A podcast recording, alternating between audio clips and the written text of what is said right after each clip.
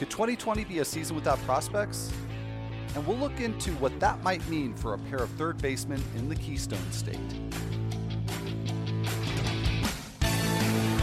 Like death and taxes, Dodgers get a Dodger. I have not had the three cold brews yet. Got ahead of me on uh, my, my caffeine question, so glad glad to know that there's been, uh, been some caffeination in your life. I'm just glad I am not at the dentist. Fantasy in 15 on the Athletic Podcast Network.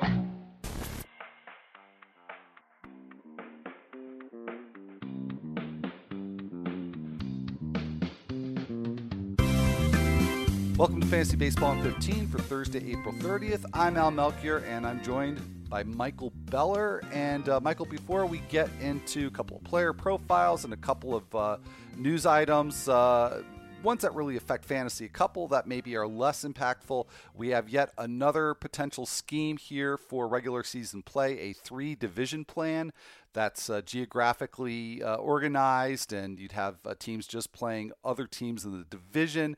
So uh, the plans, I'm sure, will keep coming. We won't even delve into it until that starts to take more shape. An interesting uh, report from Mark Buckton of the Taiwan Times that Manny Ramirez who did play in uh, Taiwan back in 2013. He's interested in making a comeback in Taiwan. He's going to be turning 48 soon. So uh, there's already a lot of great reasons to watch uh, baseball in Taiwan. Uh, we've talked about that on previous episodes. Uh, we may have one more really good reason, which is to watch Manny Ramirez. But uh, let's go from uh, the nearly 48 year old uh, Ramirez to talking about uh, some prospects, Michael. A um, couple of pieces in The Athletic. One from Rob Biertempfel about the potential call ups of Ke'Bryan Hayes and Cole Tucker. I think we really anticipated seeing them probably within the first couple of months of the season.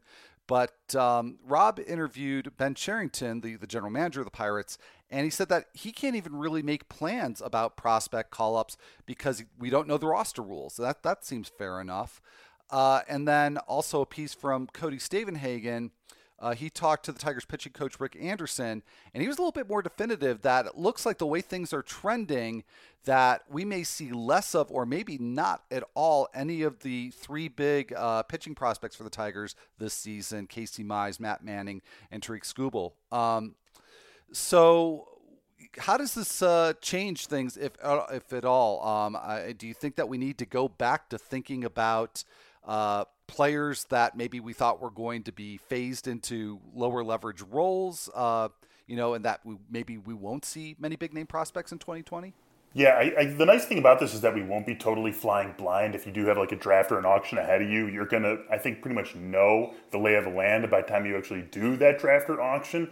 But right now, the way that I would think about it, and this is, you know, just my own informed speculation, would be that the guys who are already pretty close to the majors, I think that they're going to be there. I, I, mean, you know, Ben Cherington says you don't know necessarily what is going to happen with Ke'Bryan Hayes, just as an example. I feel like a guy like Ke'Bryan Hayes, who's pretty close to the majors already, who is probably going to be up relatively early. I think we see guys like that on whatever new opening day is, or very close to whatever new opening day is, because I don't think you want to let guys who are that close to the majors lose an entire year of playing competitive baseball. So I would think that those guys I feel I'm going to feel pretty safe about playing in the majors this season. Guys who were maybe going to be later call ups and were maybe going to be working the low leverage roles, who were starting out like double A or lower and were maybe hoping for, you know, really strong minor league showing to get them to the majors. Those are the sorts of guys who I would you know, pretty much lose all hope for appearing in Major League Baseball this season. It just doesn't seem like there's going to be enough to get them to the league. There's so many moving parts already that if you're multiple steps away from the majors, it's hard to see a team forcing you into that spot this season. Yeah, uh, you know, and the one thing that really I think nobody understands yet how it's going to play out is uh, with conditioning, and again, particularly for players who are still developing how much this missed time is going to affect them and if they will actually need more time.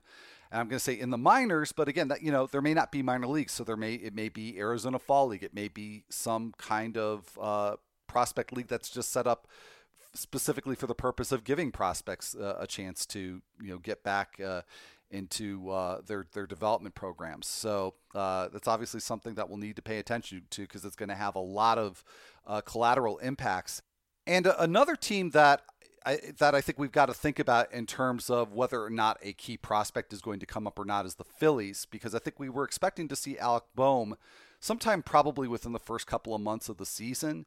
Had a good uh, spring training, uh, certainly seems to be uh, close to major league ready. Uh, by the way, he was in the news recently. He is now a Scott Boras client. Uh, that certainly isn't going to affect his uh, call up time or his fantasy value. But I do think that we need to think about the collateral impact that could be created uh, depending on when and if Alec Bohm arrives. So a Bohm call up could have some downstream effects, but first, you want to kick that coffee habit, but you're worried about your energy levels. To avoid the morning sluggishness and that midday slump, you need to make sure you're hydrated. Hydrant creates flavored electrolyte packets you mix directly into your water to make hydrating your body easy and delicious. Each rapid hydration mix has the four essential electrolytes your body needs. Sodium, potassium, magnesium, and zinc help you hydrate quickly and stay hydrated all day. And Hydrant is backed by research. The formula was developed by Oxford scientists to provide perfectly balanced, efficient hydration.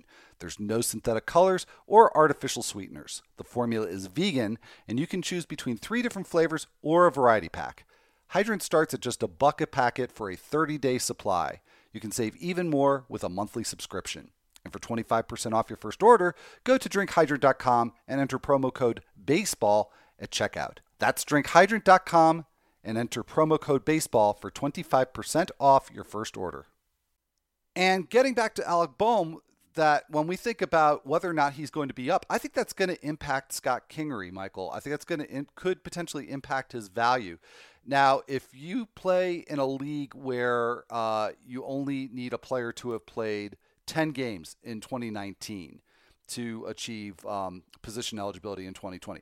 Scott Kingery is going to be able to play second base for you, but if it's anything more than 10, he's only going to be eligible at third base and outfield. Uh, I think in a 15 team uh, eligibility scenario, he could play short, but he's not going to be able to play second base. And I think that's a, that's an important distinction because I looked at uh, his uh, projections, and the bat projections are the most optimistic for Kingery. And using those projections, he would rank 25th at third base in roto value, but at second base he would rank 15th. So, is this something you think that um, you know we should keep eyes on in terms of uh, trying to project whether or not Scott Kingery is going to get that second base eligibility for 2020? Oh, I think it has to be. I think uh, definitely that that could be something that pushes him over to second if um, it, you know if and when Bohm is uh, up with the with the Phillies. Obviously, this is a team that uh, is pretty deep though uh, across the infield with uh, Jean Segura with the addition of Didi Gregorius. They're going to be able to mix and match uh, in the infield in Philadelphia, and that's going to to make things I think a little bit tougher maybe for Scott Kingery if Bohm does get the call. Those are things that we can't really answer right now. All we can answer, I think the best way to think about this is simply to think about the player that Scott Kingery is going into the season. And I'm pretty excited about him, Al. 19 homers, 15 steals last year, and 500 plate appearances. Uh, not, not, a perfect player by any stretch of the imagination. I'm not sure if he'll ever reach the levels uh, that people hoped he would when he first came up. Uh, he's 26 years old with just about uh, two full seasons under his belt at the major league levels. So uh, there is sort of, and is what he is, a feeling to Scott Kingery, but there's nothing wrong with a guy who maybe doesn't give you a ton in batting average, maybe doesn't give you a ton in OBP if that's the sort of league that you play in. I would like him a little bit better in in uh, batting average league where I feel like he can be closer to league average than in an OBP league where I think he really is a drag on the rate. But he's going to give you, I think, plenty of power and speed. So uh, if you've already built a team that is going to be resilient to whatever rate category your league uses, then I think there's plenty of value in Scott Kingery. If he ends up getting squeezed, uh, then you'll deal with that when it arrives. But uh, as we go into the season, uh, he's someone whose power speed combo I think should be pretty attractive to pretty much every single fantasy owner. Yeah, and you know we talked about Rhys Hoskins a couple of episodes ago, and and uh, upon closer inspection realized I was underrating him. I'm having the, the same experience with Kingery, so I guess I should probably just go through the whole Phillies roster. Yeah, you make... hate the Phillies, man. but I'm coming around, and uh, you know, so I, I, can't disagree with you. I don't think anybody would disagree with you that that power speed combo is a, an attractive thing. I know I got Kingery in at least one league uh, you know, just because he was somebody who was available relatively late, relatively cheaply, who could, you know, give me that multi uh, category help. Um, I do want to go back to one thing we talked about before and, and fold this back into the, the question about whether or not Alec Bohm uh, comes up because uh, Kingery actually was slated at the point where uh, st- spring training got uh, got uh, shut off, shut down. Uh, he was actually slated to play second base with Jean Segura playing at third. So really, the longer that Kingery has that job to himself, uh, you know, the quicker he gets to those 20 games there.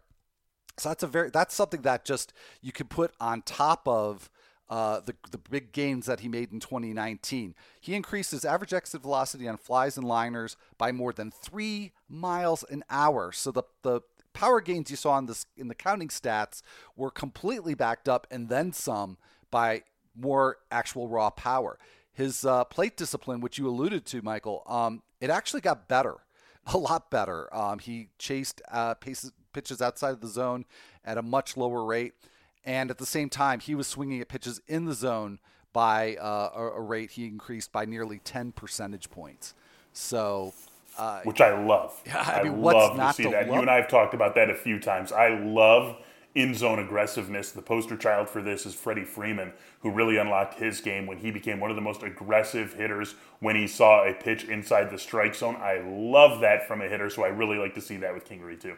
Yeah, and I just and one final note here on Kingery for me which is that, you know, so we've talked about the advances he made in power and, and plate discipline. We've talked about the uh, advantage he gets if he plays 20 games at, at second base. And that advantage, again, a, a 10 slot increase, moving him from third base to second base in terms of uh, projected roto rankings the projections i that was based on the most optimistic one i could find on the fangraph site um, i think all of the projections sell kingery short they don't give him credit for being a good hitter on balls in play.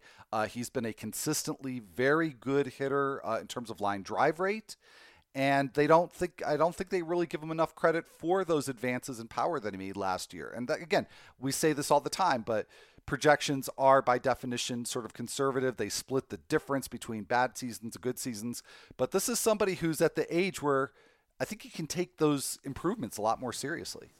I agree with you wholeheartedly. I think, uh, especially with what we saw from him last year and the gains that were so obvious from 2018, that we should be leaning more into the good side of his projections than the bad.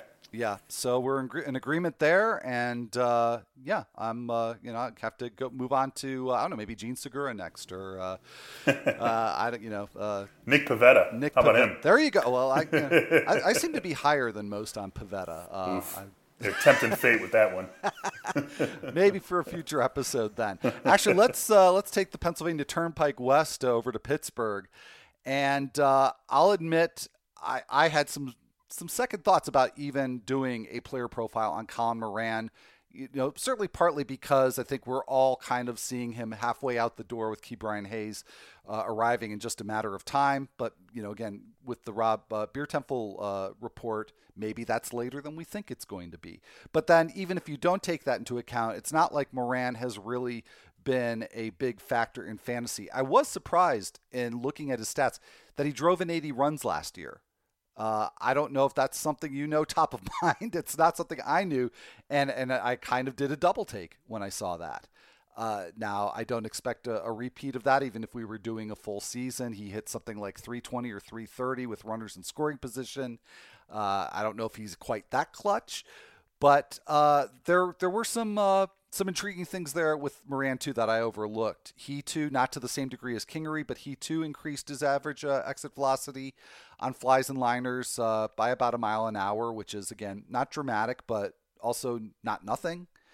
Uh, his plate discipline didn't get better; it actually got a lot worse. So maybe that's another reason to not be uh, looking to Colin Moran to to do much this year. But he had a pretty good first half with decent power and ISO around 190. Um, you know, he hits for average. He too is a good line drive hitter. Uh, and I just wonder if context will help Colin Moran here. If Ke'Bryan Hayes doesn't come up this year or doesn't come up early, and with the absence of Starling Marte, I think there's a chance Moran maybe could bat third in that that Pirates order. So, you think is that is that enough there to maybe put him a little bit more on our radar? Mm, I, I, mean, I think that if if what we uh, learned from from Rob's report ends up coming to fruition, and that Hayes does end up, uh, you know, not getting any major league time this year, then we could see Moran be, you know, somewhat more interesting. but I just think there's so little to like from a fantasy perspective in the game that I'm not sure that there's going to be a ton of value in him. And again, I sort of fade the idea that Ke'Bryan Hayes is just going to sit out this entire season. I think that the Pirates are going to have every incentive to get him to the majors. I think that uh, the, the most value that Colin Moran could bring is, you know, let's say Hayes does get to the majors, maybe they look to move Moran in whatever sort of uh, trade environment we're going to have in the 2020 season. And I think him getting to another team from a fantasy perspective could be his best bet for consistent, you know, day in, day out regular value. Uh, that's really where I would be looking for him. I guess I do like the batting average. Um, yeah, it seems like it's something that is bettable after two straight seasons of a 277 batting average. You got to feel uh, relatively good about that. He has his charm, certainly. He'll hit for a little bit of power 13 homers last year, 11 the season before that. Uh, but for me, this is really a, a deep league corner infield guy and not a whole lot else. And uh, again, I think this is it's good to talk about because we're going to have a lot of focus on prospects as a 2020 plan comes you know more uh, into the realms of reality that we might be seeing it. Uh, so I think that we need to consider the prospects who could be in the majors and the guys who could be effective or affected by that. And certainly Colin Moran falls into that pile. I think we should be talking about those sorts of players. But for this one, I think it's going to end up coming down in favor of the prospect Brian Hayes rather than the guy who is, uh, I guess, uh, blocking him for lack of a better term, Colin Moran. Yeah, well, um, and let me just finish a couple of uh, unfinished thoughts uh, about that whole situation because I had started to explain that uh, in the first half last year. He actually had decent power. He did not in the second half, but the underlying uh, exit velocity, fly ball rate, all that stayed pretty much steady. So uh, I could not find a reason to explain the drop off in, in power and just generally the drop off in production from uh, Colin in the second half. So you know, if nothing else, I think you can look at him as a, a, deep league sleeper who may be better than the 2019 stats would indicate. And also, um, just to go back to Rob's report, he was not really definitive, or to be more specific, Ben Cherington was not really definitive uh, about what they plan to do with Ke'Bryan Hayes. It's more just that they don't really know how to plan for for prospect call-ups at this point. So at least it opens up the possibility that maybe we don't see Ke'Bryan Hayes as much as we did. But as Michael, as you you know intimated, uh, it could play out exactly the way that we were expecting, and then this is all you know maybe just a moot conversation. But um, let's uh, go back to the uh, Cody Stavenhagen piece because uh, we're gonna make that our featured read for today. He it's really uh, interesting because it really gets into the uh, really the organizational thinking about what to do about these pitching prospects. Um, and of course, they have so many good ones. So uh, check that out. It's What Might a Shortened Season Mean for the Tigers Pitching Prospects by Cody Stavenhagen on The Athletic. Uh, that is our featured read for today. And that means it's time for us to sign off on this episode of Fantasy Baseball in 15. If you're not already a subscriber to The Athletic, you can get 40% off of your subscription just by going to theathletic.com slash baseball in 15 or give the athletic a try by doing our 90 day free trial but whichever way you go with it everything that we do will be a part of your subscription if you're listening to this podcast on a platform that allows you to leave a rating and a review, we always appreciate it when you do take the time to do that. For Michael Beller, I'm Al Melchior, and we'll be back here on Friday.